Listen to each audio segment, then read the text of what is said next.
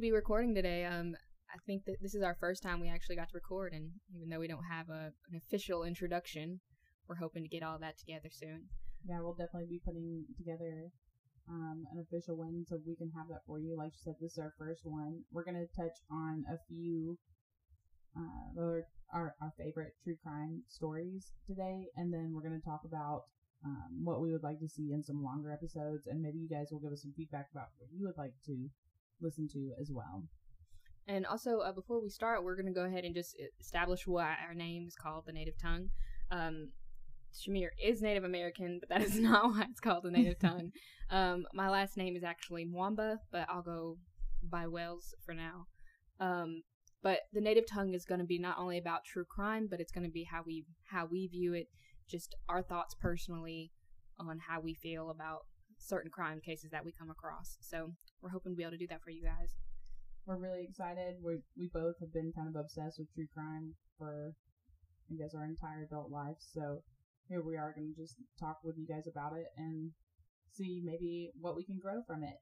Um, one of the first things that I wanted to talk about, I think if you're in Knoxville and aware of true crime, you probably are going to already know about this story. Um, I bring it up so I can talk about what happened because of this story. Um, I'm going to talk about Johnia Berry, a 21 year old who was asleep in her bed and someone broke in claiming to try to steal car keys and ended up stabbing her 26 times. So I'm not sure how you go from I'm going to be stealing a car to stabbing a young lady 26 times and then he claims it was an accident. The reason I bring this up is because there was actually a Johnia Berry law formed because of it.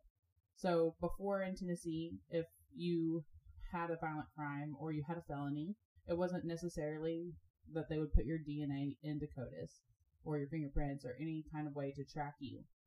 Because of Johnia Berry and her mom, she's actually um, in 2007, the Johnia Berry Act was passed, and that says that any person arrested for a violent felony will have a biological specimen for DNA taken and put into the database. If they would have had that, he would have been arrested possibly weeks instead of years.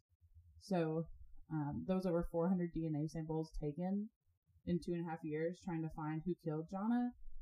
And if they would have had this already passed, it would have been easy to find him because he was a career criminal. And it's an, it's crazy that that wasn't already a, a law to, to begin with. It is in other states, but her mom really pushed for it to be in this state, in Tennessee, because if, if we would have had it, she would have been identified a lot sooner. Um, her killer would have been a, and she, uh, her mother also did a toy drive that happens every year as well at Food City. So that's kind of a good way to memorialize someone. Um, over 3,000 toys, it said last year, was were given away in her name. So that's definitely something good that comes out of it. Um, but I wanted to kind of bring that up first because of the law. Um, I think it's kind of crazy that that wasn't mm-hmm. a law at that point. And I'm today today I'm going to talk about um, Kendrick Johnson, and I know there's so much information on him um, and on the case, and his family went through so much imaginable grief for. And you can go online if you choose, you know, um, viewer discretion is advised because there's so many horrible pictures um, of Kendrick Johnson after after his death or murder. Um, but the reason that I'm not going to dive too much into it is, well, one, there's so many podcasts that talks about Kendrick Johnson. Um, amazing podcast. I know the first episode I ever listened to on Kendrick Johnson was in the Generation Why podcast. The first podcast I ever listened to in general was Generation Why. But also because today our goal is not to really dive into both of these cases. It's mainly just to tell you like a case that has stuck with us um, like for a really long time. Um, but back to Shamir, is there anything else that you wanted to bring out about Johnia Berry? No, I mean just to kind of make the viewers already aware that there wasn't this law in Tennessee until 2007. I think when we talk about true crime, and a lot of the podcasts or TV shows, they don't go into like like how easily it would have been able to find these people if they were already in the system. If you've already violated the system, then you should biologically be traceable, I believe. Yeah, absolutely. Um, so that's my main takeaway from it is that people should definitely have to give their sample if you've made a violent felony. Mhm. I think even violent misdemeanors, I think you should be, and people will argue because of domestic violence that it shouldn't be. But if you will, if you engage in domestic violence, it's not going to be a huge stretch if you were to engage in violence on another person. yeah, absolutely, absolutely. Well, why do you feel like that? Um, her her death in general just like appealed to you. Why did it stick with you all these years? it stuck with me honestly because of her mother, and I'm not gonna lie, I follow her mother on Facebook. I had met her mother at a witness rally for another murder that we're actually going to film a whole episode on. Um, that's the Chris Newsom and Channon, you know, Channon murders. So we will talk about those on a full episode because it is Knoxville and that's where we are. Yeah. Um, I was somewhere to support that and met Johnia Berry's mom, and I'd heard about it, but seeing her so adamant um, to try to get this legislation in place and why, because she wanted to not waste money. If if you've already done an offense, there's no reason to spend two and a half years testing 400 people. That would cost in the hundreds of thousands of dollars. So what she's saying, saying to get it passed, was that if we can get this passed, we can save money and save lives. If you're a violent offender, there's no reason why you're not on a registry. Um, a lot of people, I would, a lot of people are going to argue with me, and that's okay. You know, that's just how I feel about it. But her watching her mom literally beg people to vote or beg people to get involved with helping survivors really kind of stuck with me because here you are in the middle of grief and the only thing that you're thinking about is how do I help someone this happen this not happen to someone else. How You know, old was she, uh, John? 21. 21. Wow. Wow. And she lived in a par- she was just living by herself, just having a great time and just in the middle of the night this person came in. And you said she's native to Knoxville. Yep. You See, I, I believe it or not, I never heard of um, that case before until you brought it up to me the other day. And I remember how we talked about how um, it stuck with one of the reasons that it would stick with you is because she was just she just lived alone. You know, she was just like us. She just lived it alone and was asleep in her apartment. And I think that's definitely our fears as a woman, as women, just like being alone at home and something like that happening to you. I don't know about you, Shamir, because you are an MMA fighter and like you have a lot of experience with that kind of stuff. But uh, me personally, that, that has um, me as just like a white stripe, a white belt with no stripes. I definitely still have um, and that fear about uh, that kind of stuff happening. It's it's definitely scary and that's one of the reasons that I wanted to get involved. It's one of the reasons that I wanted to know how to defend myself and know how to take care of myself. Um, that's why I, tr- I try to get other women involved and other people involved, even if they're like, I don't want to do jujitsu. I'm like, just learn enough. Go for a year and a half until it's muscle memory. You know, go for a while and then go two or three times a week. You don't have to go every day. You know, go two times a week or something, but do something that's going to help you to be able to defend yourself. Now, I'm not sure that anybody would be able to defend themselves woke up in the middle of the night Right. with an intruder. You don't know what's going on. You don't. You, I mean, you have no idea. You just woke up, so you Mhm. don't know what's happening. Um, she what she did have a fiance, um, and if you follow her, if you go on her mom's page, there's not a week that goes by that she does not share a picture of her daughter, and it it just bothers me. It's there's no reason for it to have happened. Right. You know, like it was absolutely the guy said he was trying to steal car keys to steal cars, and then he just accidentally stabbed this lady 26 times because he says it was an accident. I can understand if you stabbed her once. Mhm. Now she did actually get out of her apartment. She went to house, got down the stairs, actually fought with all those stab wounds to go downstairs, and I that stuck with me too. Like you tried so hard and nobody opened their door. Mhm. So I mean, think about if you were literally like we see the horror movies where people are beating on the doors. Mhm. That might have been you, Yeah. and you didn't open the door.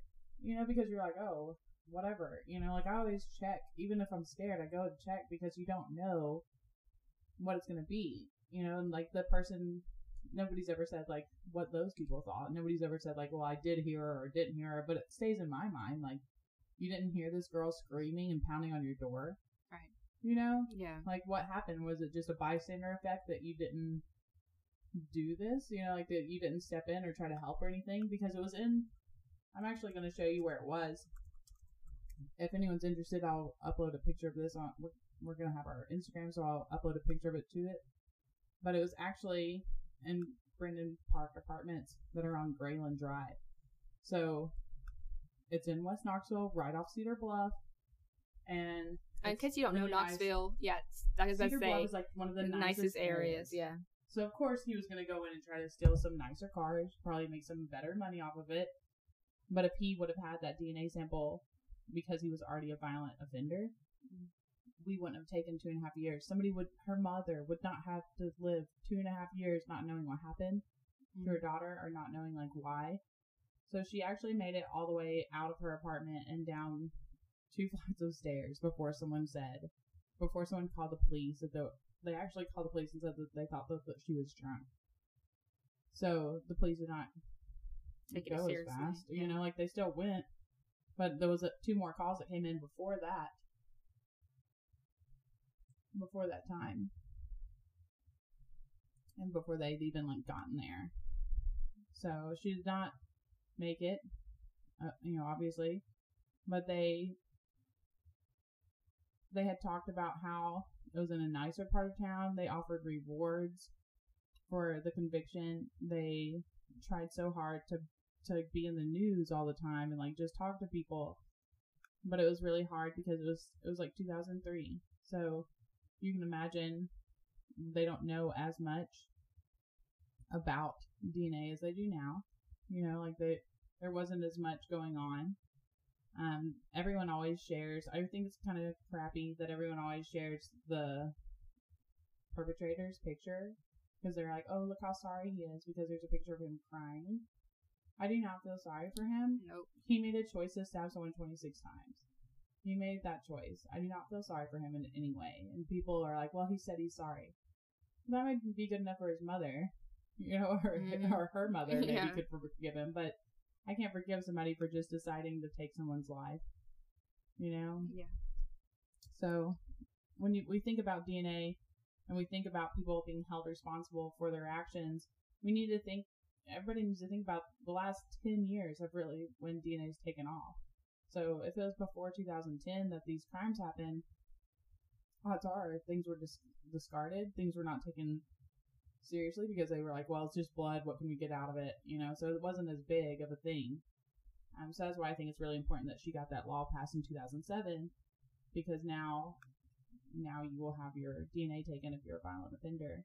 And maybe somebody else does not have to wait two and a half years to figure out what happened to their kid if so, if they get mar- if they get murdered.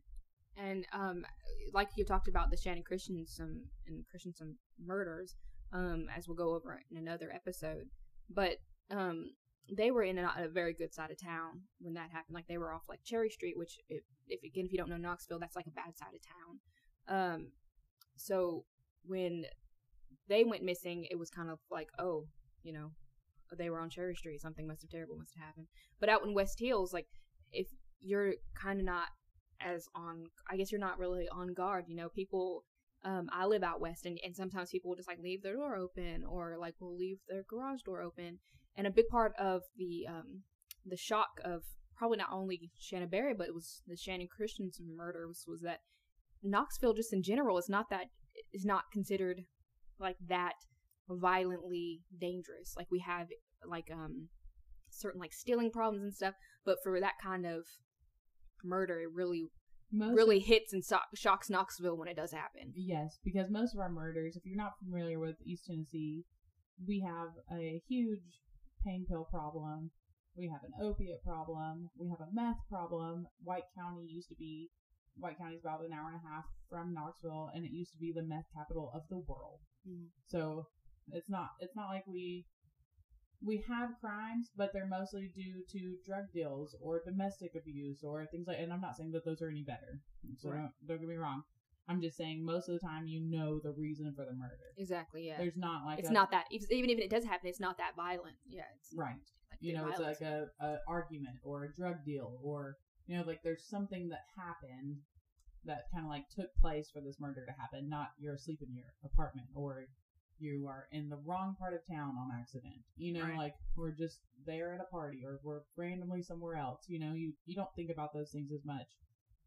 Speaking of Knoxville being known for crimes or not known for crimes, um, it is regarded that the Harpe brothers are America's first serial killers. They were known as Big Harpe and Little Harpe, and they actually went on a nine month murdering spree in 1798, and it started in Knoxville. Wow. Most people don't know about it um, because they ended up in Kentucky, and it's more of a Kentucky thing. Um, when the, where they talk about it, but it actually started in Knoxville, right outside at a tavern in Knoxville. Um, now the guys were from Scotland. They were wild. They had three wives that they both their brothers. They had three wives that they shared. He, one of the brothers actually killed his infant, his own infant da- daughter because it wouldn't stop crying during the spree. So when we think about Knoxville not being, it doesn't get touched on a lot for crime or like even like hauntings or mysteries or things like that. Yeah. But there's a lot there, and we are. That's another part of what makes us the native tongue. We're going to talk about things that are native to our area Mhm. and ob- obviously everywhere else, but we're going to talk about those as well. And it's just it's unfortunate that these things are native to our area. I know, I know, and um, in the '70s, they the Knoxville actually the Knoxville News Sentinel did a study and like a big thing about the Harpe brothers and like talked about them, and mo- at that point was when most of the people when they Google it they find that 1970s article when it talks about it. Um, but it happened so long ago. I don't think a lot of people think about it as being like in our history. Right. Well, I think um, I think we're gonna cover an episode of that as well, hopefully in the future. Mhm. Um, and probably about episode four, we'll be doing the Channon Christensen Newsom murders, and probably episode five, we'll do the Harpe brothers. So just please uh, feel free to tune in for those if if you're interested in hearing more in depth about some of those. Um, definitely, um, we're not listen to that those episodes around kids because they are a little bit well they're very intense so just you know be cautious about And that we make this podcast for adults. Mhm. You know, we're not saying that you can't listen to it around kids. There'll be no cussing. There'll be nothing like that unless we had an interview that got heated Yeah. or something. You know, I can't do anything about other people, but you know, for us, we're always gonna try not to have any cussing, not to have any bad language. That way, people can listen to it no matter what walk of life you're from. Yeah. Um. So just know that uh, we are going to talk about the autopsies. We're going to talk about things that happened. We're going to talk about pretty triggering situations. So we'll always start the episode. Once we start the episode, we will talk about if there is a rape trigger or a violence trigger. I, I know that you're listening to a true crime podcast, but we want to make sure that we're making everybody as comfortable as they can and to still get that knowledge. Now, the Kendrick Johnson murder that we're that Jasmine's going to talk about that was in Georgia, but we're not too far away from it, so it's not like it was in Valdosta at a high school, so it's not very far. yeah it's so georgia is um atlanta georgia is only three hours away from us um three and a half depending on how fast you go um so with kendrick johnson the, the reason that i felt like it stuck with me all this time was not because of like it being three hours away or it being a few hours away from us was mainly just because of his his age he was he was really young when he died and um you know my brother he was always been into sports and he was like the sporty type and very popular um and so when i listened to the generation why podcast and i found out um and i heard about this case and i you know kind of stupidly looked up the pictures of um kendrick johnson um I,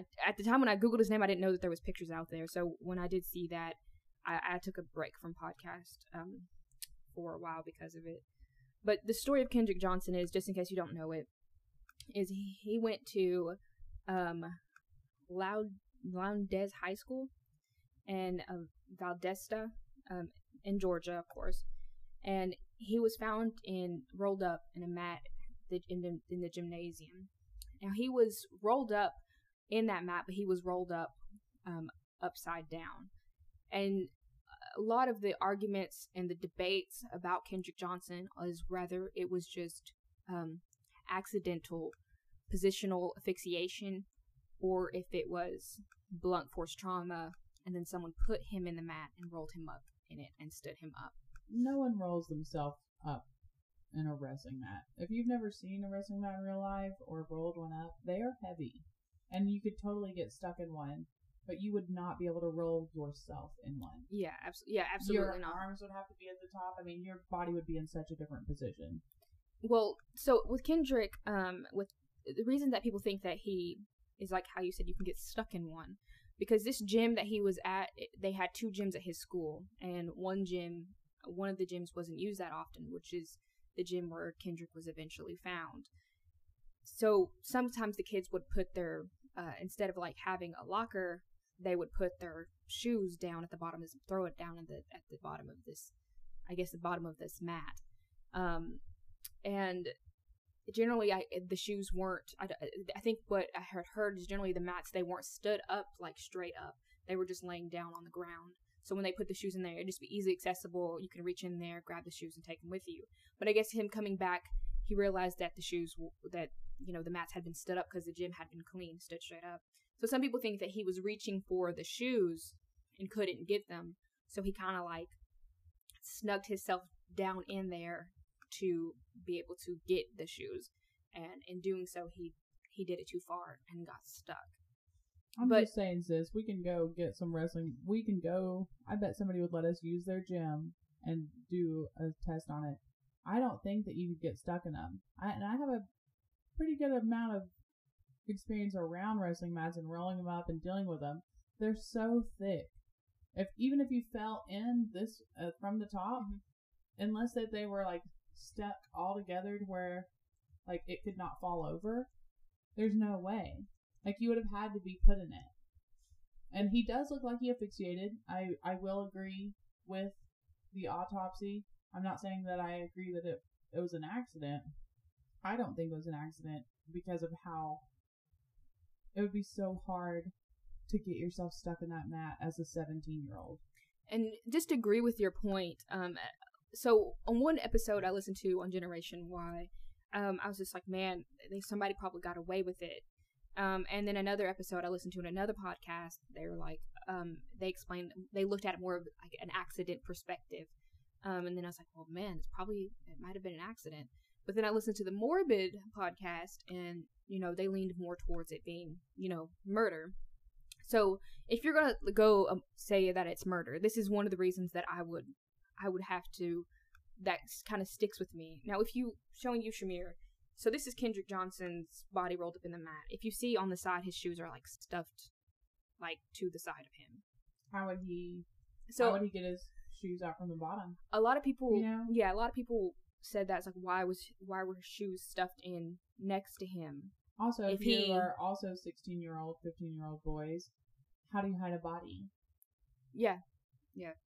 Like yeah, I guess you you're saying yeah, like if you had a body based off what's around you, I guess if you panic and you yeah, do it that way, and you panic and you're like, well, let's if and if it's true, if it's known that most of the time these were not laying, we're not standing up, that would be weird to me too. Why are they standing up this one right. day when they're always right. laying down? If everybody in the school knows that the that they're laying down, but even if you look at him where he is right now with his shoes behind his calves, you would be able to get out of that.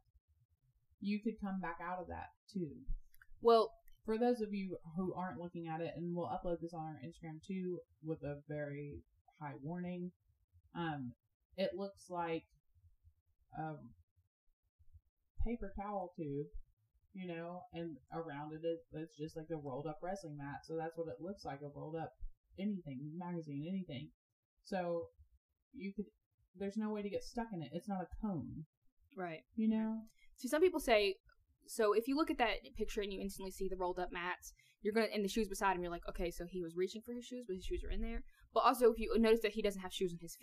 so some people think that maybe he was trying to struggle to get himself out, that he kicked off his shoes in the process.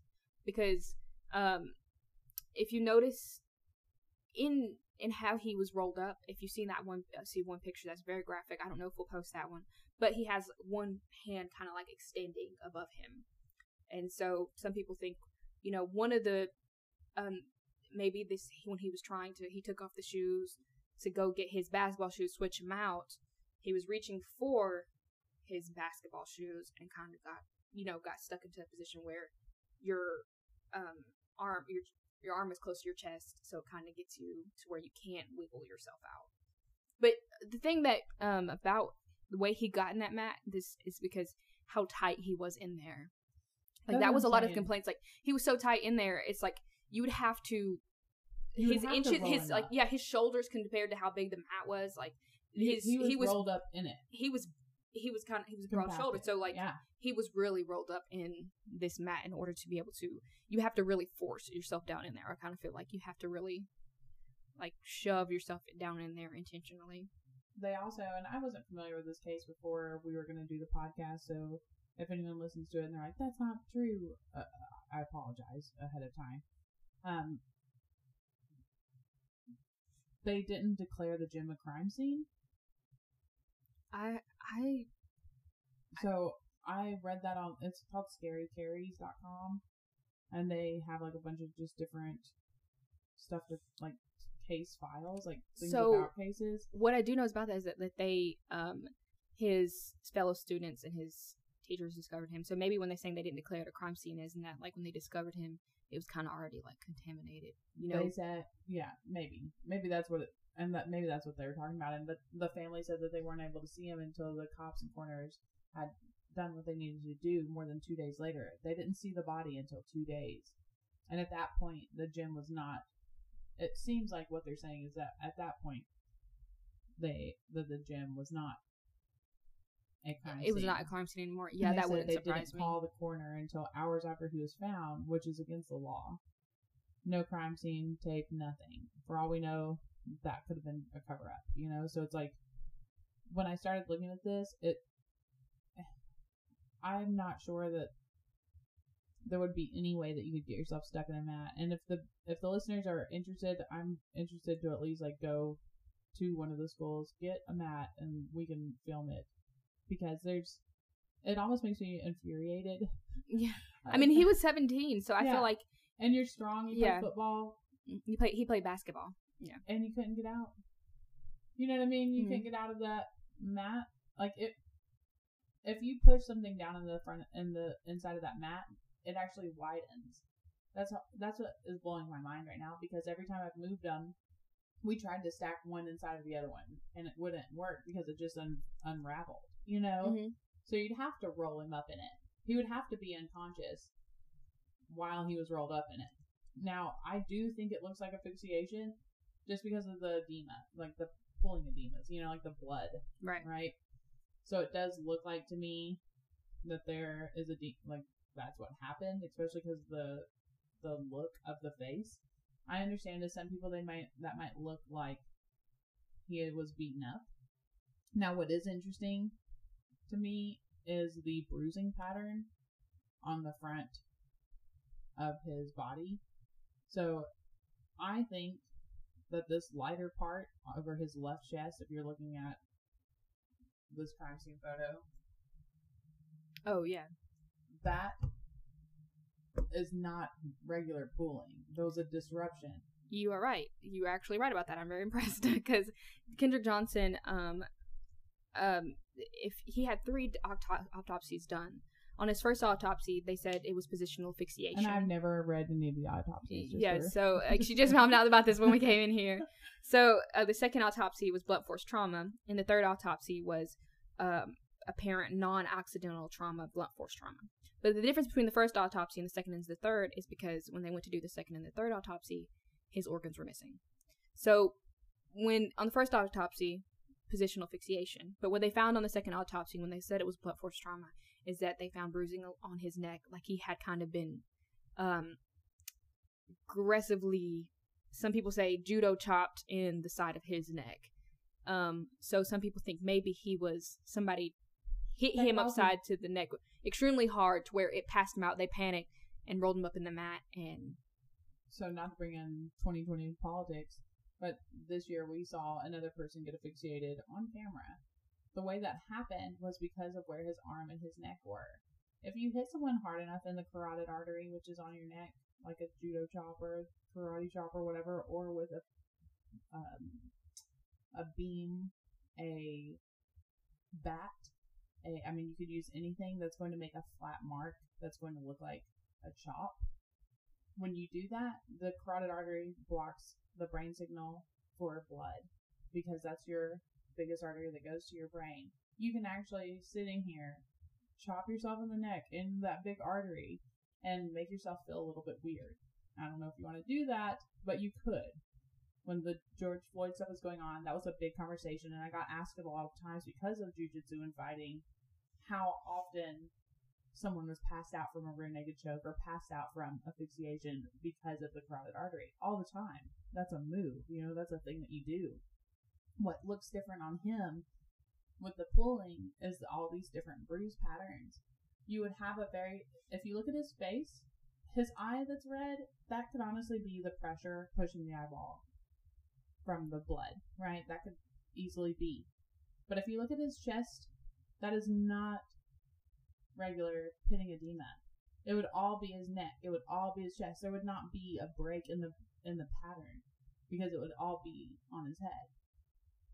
And if you look at the pictures, um, like of the mats, like where they, so what I thought maybe could have happened was, I don't know if you've seen seen it. So if you see the picture of like where the mats are, they're kind of stood up against each other. Some of them are laying down, and some of them are are standing up next to each other. So I thought maybe if he was squirming, maybe it being in between, maybe if it was in between two different mats, it would kind of make it. Fall. It might not fall.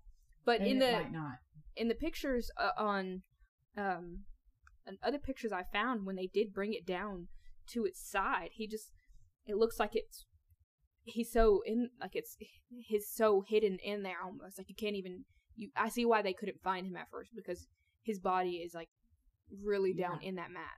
And You almost can't see his feet um when it's just no, on its side. You almost can't tell there's anybody in there at all. no, and to have that much pressure, I feel like I'm willing to get rolled up in a wrestling mat for this. Mhm. I'm willing to Mhm. get rolled up, stood up in it. Like I, if we were to sit it up, stand it up, did the foam play a part? That foam inside backing play a part in suffocating him? Like I'm willing to stay in there until I get dizzy. You know, if I pass out, just let him roll me. You know, and I'm not making fun of the situation in any way. I laugh sometimes when it's inappropriate. However, this, I mean, it just pisses me off because this does not seem like an accident in any way.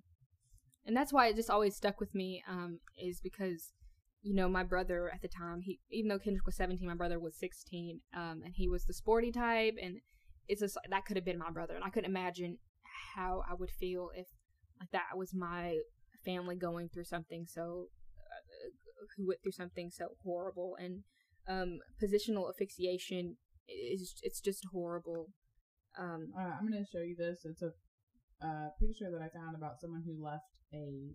Uh, it's really bad, but uh, they left a baby upside down and it had passed away. And that's this image stick reminded me when you showed me today about this story, how it did look like asphyxiation because all the blood pools to it. Now they've removed some of the face for the autopsy to show the brain underneath. wow So you can, it Right. does make sense that it would be, but it would be fully. There's no, almost no bruising right right on yeah any of the other parts.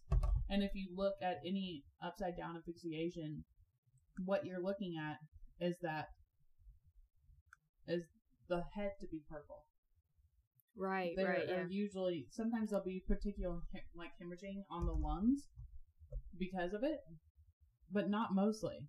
And if you in that picture that I actually showed you, um, on one of them, this one he you can see like his it looks like his forehead is kind of scrunched in. Yep. That was part of um the autopsy had actually just began had been started there. Yep. So like the the skin had been pulled down. So that's why in that picture his face looks a little bit more deformed. Is because they did do that to to for the autopsy. Um, you see this also with people who put bags over their head. Um, you see this kind of death anyway. Um, in asphyxiation, it's usually going to be some kind of purple face, some kind of uh, hemorrhaging that has happened to make all of the blood rush down there. So I do believe he was standing. I do believe he was in there upside down. I don't. We'll see. I'll go upside down in one and see if I can get out of it. I mean, I, I feel like I would be maybe close to as strong as a 17 year old man. You know, like I, Mhm. I feel like I might be at least close to it. Or we'll find a 17 year old who doesn't mind to help us out. We can find someone who kind of built like him. Because honestly, this infuriated me so bad this morning when I started looking at it because I don't think that there's any way. And that's that's where we'll. I guess we can go next. Um, if you want to talk about how, um, what came out after the story, because maybe they don't they don't know that part either. So, um, some things that came out after the story was, um, after they found out Kendrick's body, Kendrick's body, and um, they some speculation about um, either he was going for his shoes and everything, but obviously his parents thought it was um, a murder, and um, so part of their legal action was to try to find the surveillance tapes um, leading leading up to his last day at school. Um, and you can see Kendrick actually, if you go on YouTube, you can see him walking, um, like in the hallway. Um, you can see him. Uh, he has on a, a white shirt. I don't know. It, it, it- on the YouTube video, you can kind of see he has him circled. You can see him like walking in, into the gym. Um, but what some of the problem is is that when they went to get the surveillance footage, is that some of it had disappeared. Um, parts of it kind of had been clipped out. Um, seconds or minutes or something were were missing on the surveillance tape, so they think that someone had fooled with it, and that was part of why they thought um, it could have been a murder. Um, and apparently Kendrick had had some a beef with uh, some of the kids there for um, some of the kids at his school, and the dad was of these kids was an FBI agent, and they thought maybe it was an FBI cover up. But the kids that they co- that it happened to mention that they were talking about had an airtight alibi. Um, another part of the s- things that came out was Were they on camera in the alibi, or was it a witness alibi? um, it wasn't a wi- he. They were wrestlers, I think, and they had were not at school that day. They were at a, a wrestling match, so it couldn't have been. It couldn't have been them. They weren't even in school. When that Kendrick the disappeared. Brian and Branden Bell that Yeah. talk about? Mhm. Okay. Yeah, and like I said, I was not familiar to this story, so if I say anything wrong, and the viewers are like, "How dare you?" so you know they say the first autopsy on any kind of crime case is the most um is the most accurate because generally when you are first cutting into a body or looking sorry not to be graphic when you're first doing that kind of thing you have more information compared to someone who waited maybe a few weeks down the road or did it the second or third time and so when they went to do the autopsy for Kendrick they did have on the first one they did have the organs but on the second one, the organs had disappeared when he had. When they take the organs out to weigh them and run processes on them, But generally, they put him back in the Right. body, right? And and but they didn't put it back in the body, and they tried. They were able, never able to locate Kendrick Johnson's organs, and they're not sure what had happened to him when he arrived at the funeral home. Um, he had been stuffed with newspaper, and they weren't able to figure out like why was this, why they did it this way. and why put the newspaper in there? yeah, why? I don't know why his organs would just be taken out and left somewhere. That seems like a very I, weird thing to do. I know a lot about autopsies, and I've never heard of them putting newspaper back into the bodies. You know, hmm there are you can put gauze in them. You can put if you don't put the organs back in, like say it was an organ donor, you know, odds are you're not having an open casket. So the odds are you're cremating or something like that. So I don't know if there is some kind of reason to put the paper in there. I'm gonna do some digging on that too. if you um if you look it up and you see all the pictures of his body some of these pictures were actually taken by his parents and posted um and the reason that his dad said he did that um is because he wanted people to see what they had did to his son um and I, that has caused a lot of um uh, uh, these pictures have caused a lot of rioting and problems and you can see um online where people are showing up pictures of Con- uh, of Kendrick, and saying, and one of the signs even says, "No more lies. Show us the videotape." Um, so during this Black Lives Matter time, not to get political, but I've heard a couple of men, people mention Kendrick Johnson just because in the area where he was, it, it was Atlanta, Georgia. We all know Atlanta, Georgia is kind of is not. I wouldn't consider it a racist place. I'm half black. I wouldn't consider it a place I've ever worried about going with my um, African husband. Um, but we did go on our anniversary. We went to kind of a more country, rural part of Georgia, and I was worried about a little racism there, and kind of like in the backwoods in a cabin. I saw a couple signs that made me kind of in fear. And so in the area that Kendrick lived in, they did say they had some issues. It's like some racial issues there. So it wouldn't. Some people think it wouldn't have been a far fetch for the police or the FBI to try to cover it up because he's just, in their eyes, a black kid who who died or lost his life, um, or was murdered. So. And if you think that times are bad right now in 2020, I guarantee you wasn't any any better for. In 2013. Yep. yep. Dang sure wasn't any better. And um yeah, if you just uh, go, we we're gonna post we're gonna post some of these videos of showing um uh maybe Kendrick walking through the hallways and show uh, uh, pictures of him being rolled up in the mat and everything. Uh, we won't post pictures of his bodies just because it's it's just really graphic and I don't want any. you can anybody DM us or Google it. Um, if you want, if you choose and want to see it, um, but we, we won't subject you to something like that unless you and like for me unless you want to the old if it was an older gym, like we that's a familiar thing to have like two gyms in a high school because maybe it's cheaper to buy a new one than it is to fix up the old one. So it's how many people had access to that gym that day. It doesn't seem like it's fucking sorry, freaking rocket science. sorry guys, I know I said I this makes me really angry. but you know, um, the shoes I didn't mention it. The shoes that actually that he was reaching for, uh, the pair of Adidas um, him and his friend would share them. So they had a habit of either tossing them in the mat or putting them behind the mat. Because um, they were wrestling shoes. Um, they weren't wrestling shoes; they were basketball shoes. So him and his friends would share them instead of like getting their own locker. And that kind of tells you the the economic class structure of this person too. Yeah. That you might have to share shoes with someone. Another reason why the FBI might not care about your existence at any race, you know even if it wasn't even even if it had nothing to do with that they I'm, I'm pretty sure somebody could reason that that's you know like oh he's just he's a poor kid and sharing his shoes you know um i'm sure people would wrongly reason that just because he decided like honestly my husband and his older his little brother who's um 16 they share their basketball shoes they just that's, that's just, something that's just a so thing that they do it might not even be economic like um, it just. That's just something. They just something that they do. They're both. They both like these particular basketball shoes and decided to share them. But people, if you're racist and you have hate in your heart like that, I think you could easily reason that that is um, is because he's lacking in some kind of way, whether it be in um, in money or privilege or whatever you want to call it.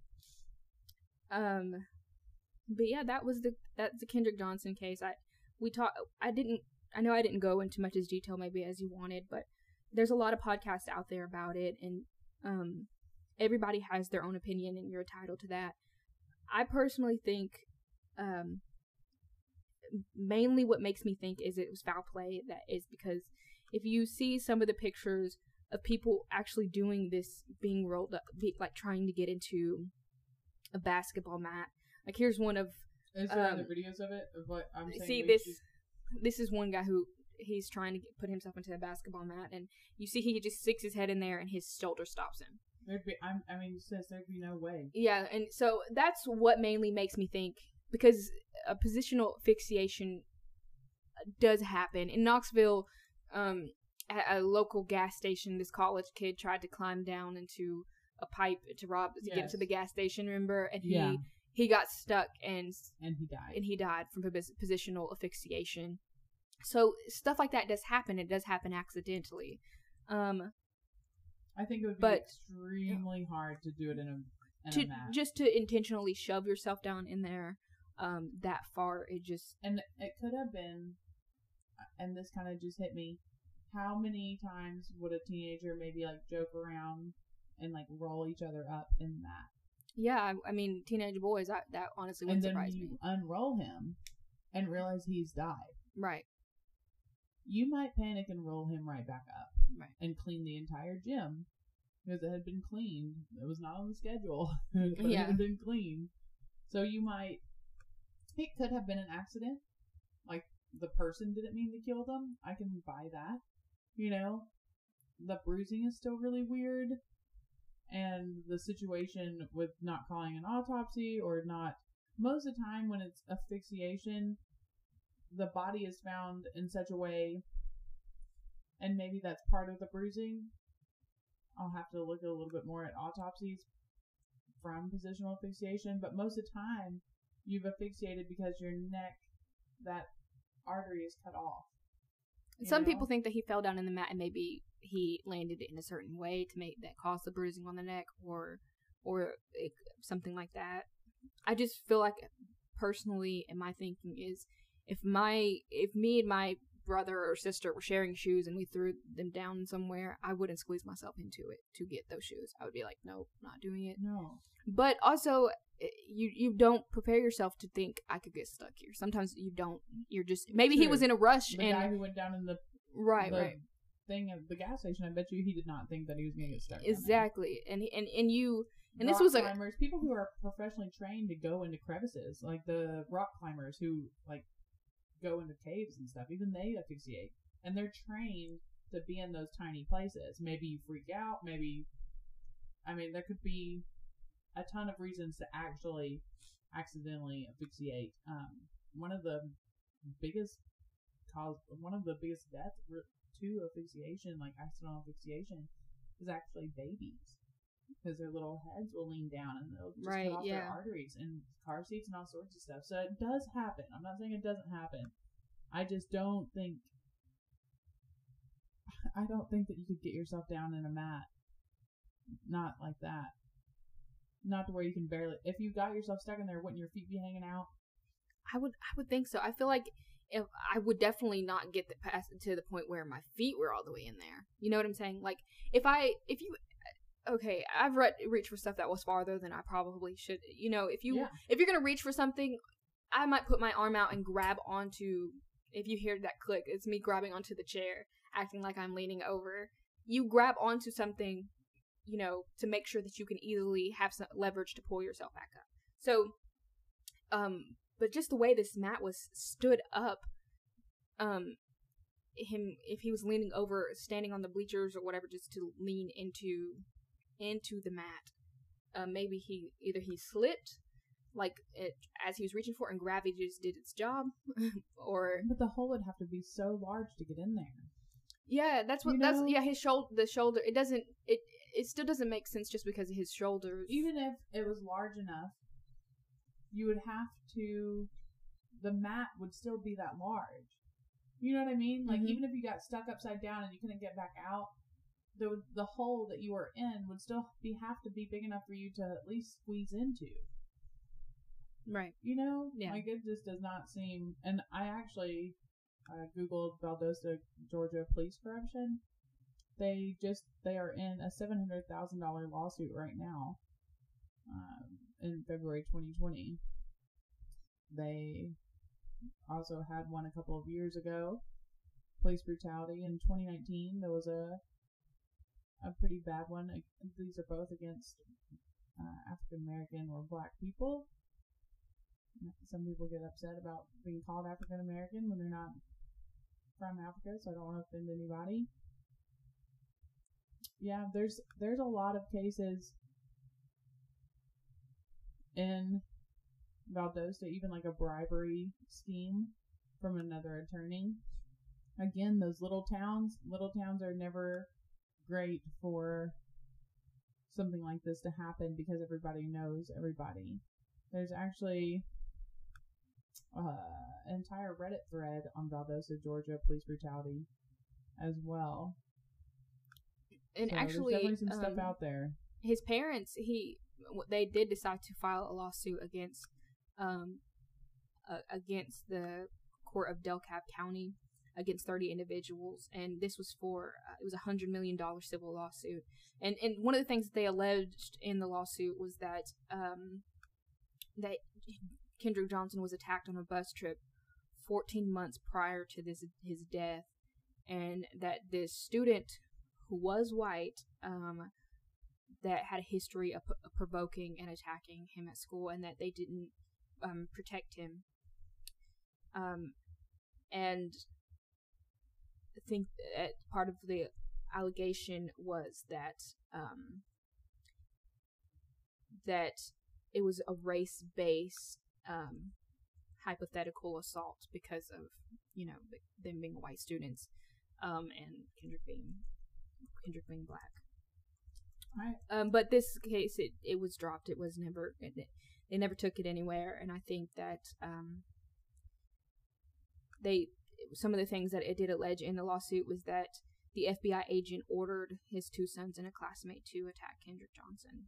Um, so, I it, to me it doesn't sound far fetched that it was covered over. Just knowing, And it could be How- covered over not because of race, it could just be covered over because they were. because they knew their parents. But the two kids who uh, they, they're accusing, they did.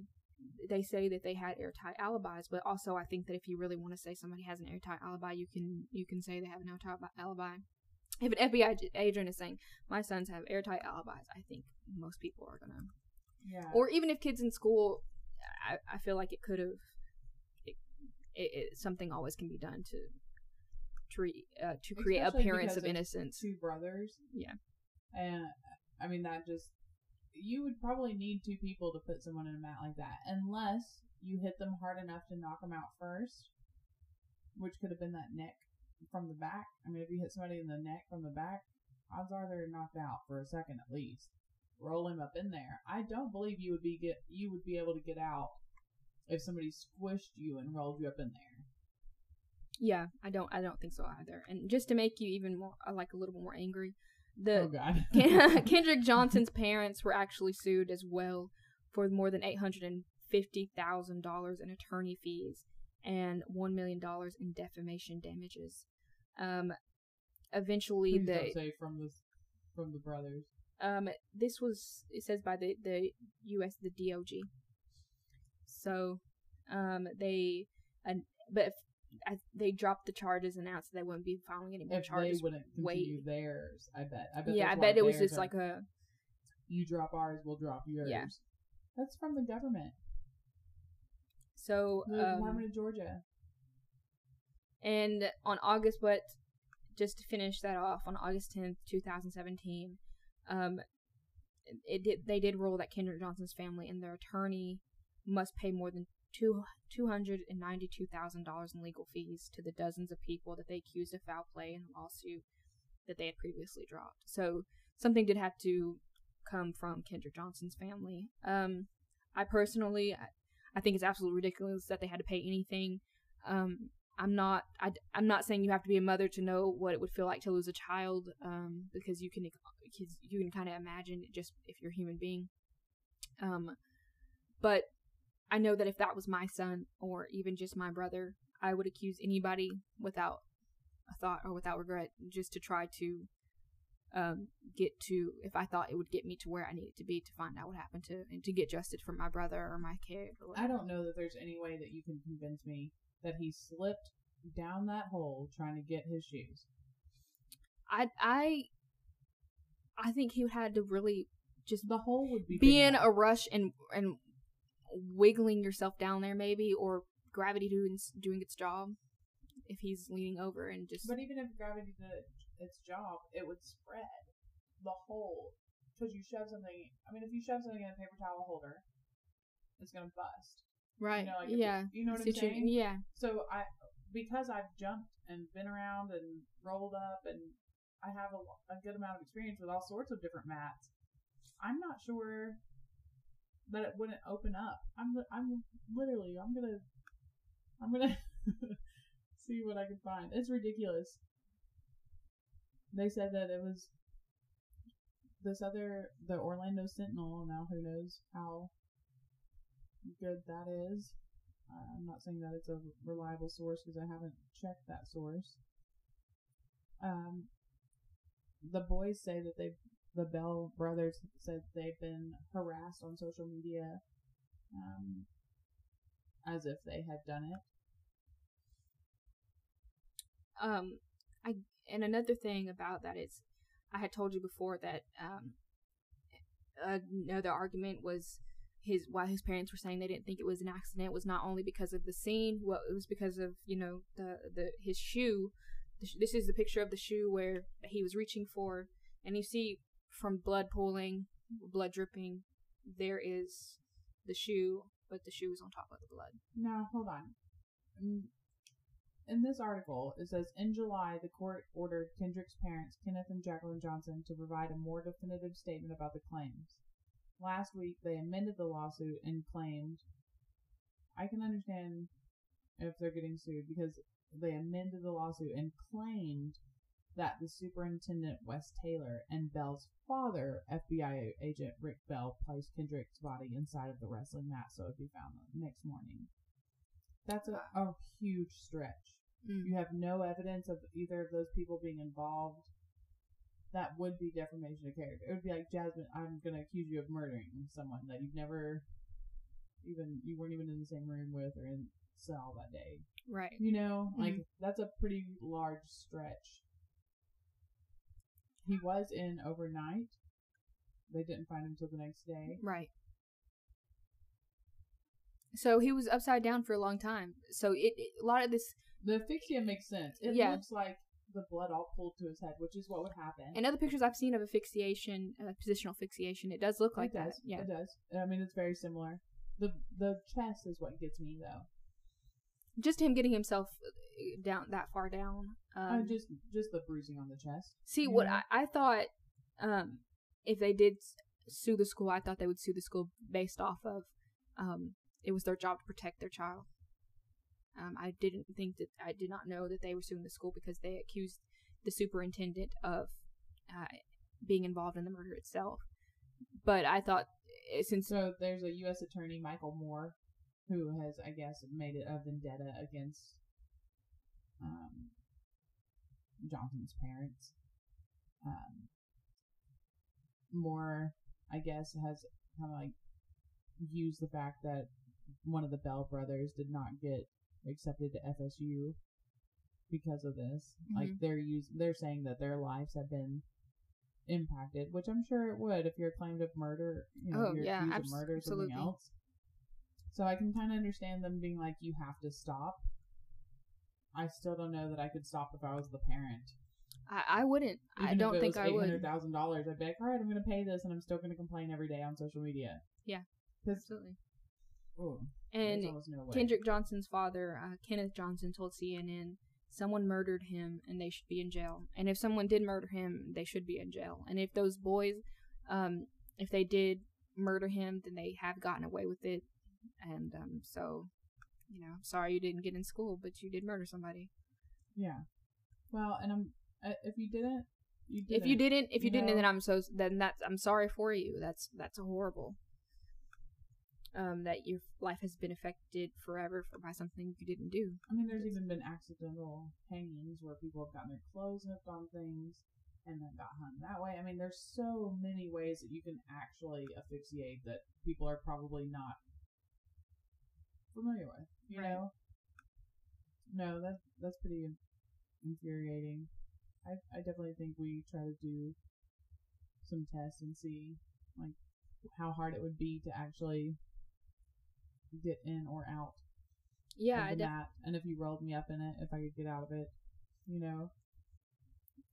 I I feel like- I I think that um personally I think that he if he was in that mat he probably had to be um knocked out or maybe landed in a weird way to where it would instantly um knocked him out or that's what I like to believe however like he wasn't he wasn't conscious conscious during the situation um when all that happened I don't think you would be able to be conscious. Well, here's another thing we know about blood pooling. I mean, you can be in any position, and the he had to be upside down the whole time. right Yeah. So how did he get laid down? Did they lay him down when they found him? Yeah, as soon as Okay. when they saw that, uh, they say that they, I I, I kind of was confused about that because they said that when they found him, um, some of the kids saw, uh, his feet sticking outside of the mat. But then in the picture, um, that I showed you of him being inside the mat, you can That's barely. probably s- bad wording. yeah, They it- probably saw his feet in the in there. Yeah, because you can't. I, I, um, that was just some of the articles I read. I can't say if that's what was really what some of the students really said. But if you look at the pictures, I feel like it's hard to believe that they saw his feet actually sticking outside of the mat. Because i when I showed you But that you picture, know, you can looks like it's really in there. But yeah, it was it was stood up against the wall next to other mats So they before. laid it down. when they realized that he, they thought That's he was in was. there, they laid him down. They laid it down, correct? And um, they I don't think that they opened it until the police got there. I had to do more research on that, but I don't think they did.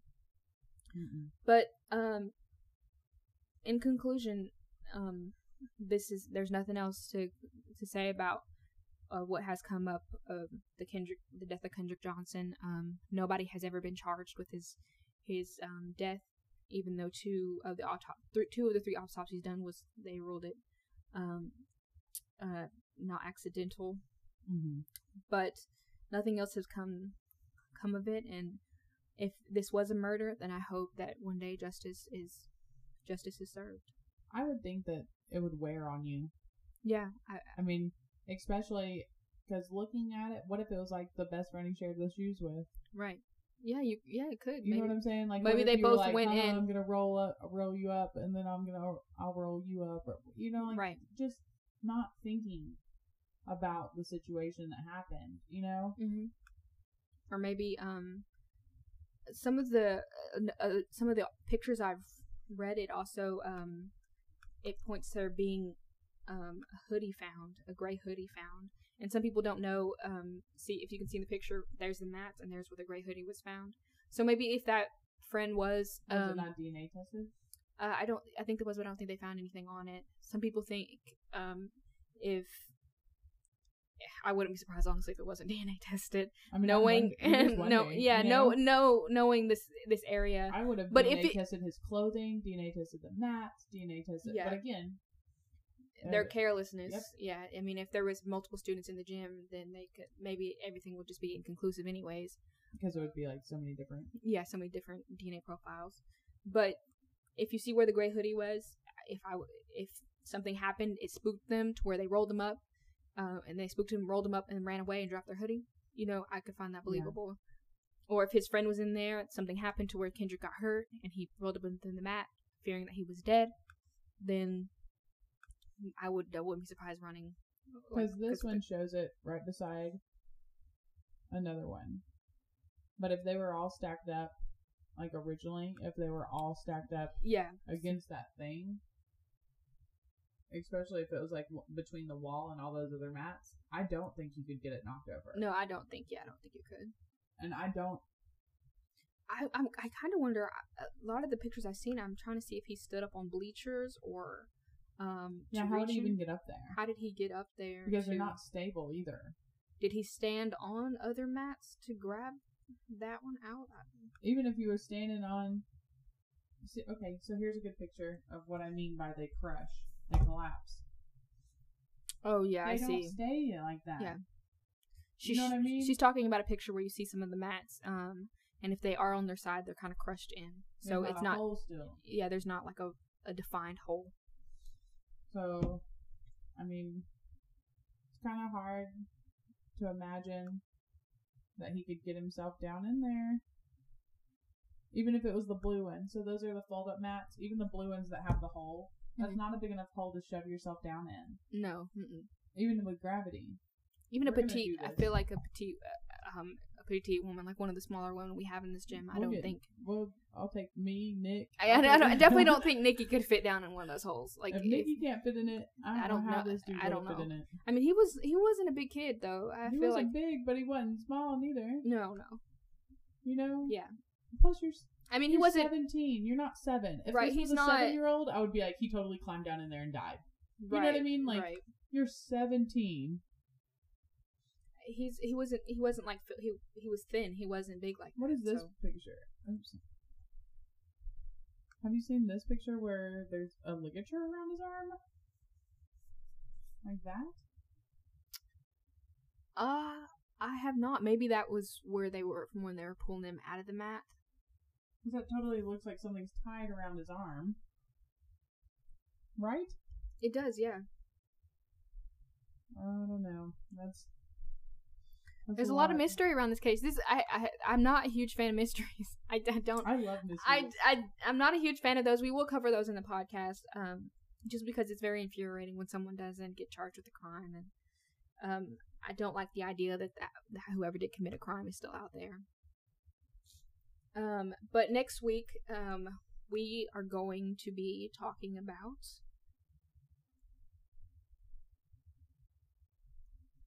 Sorry, one second.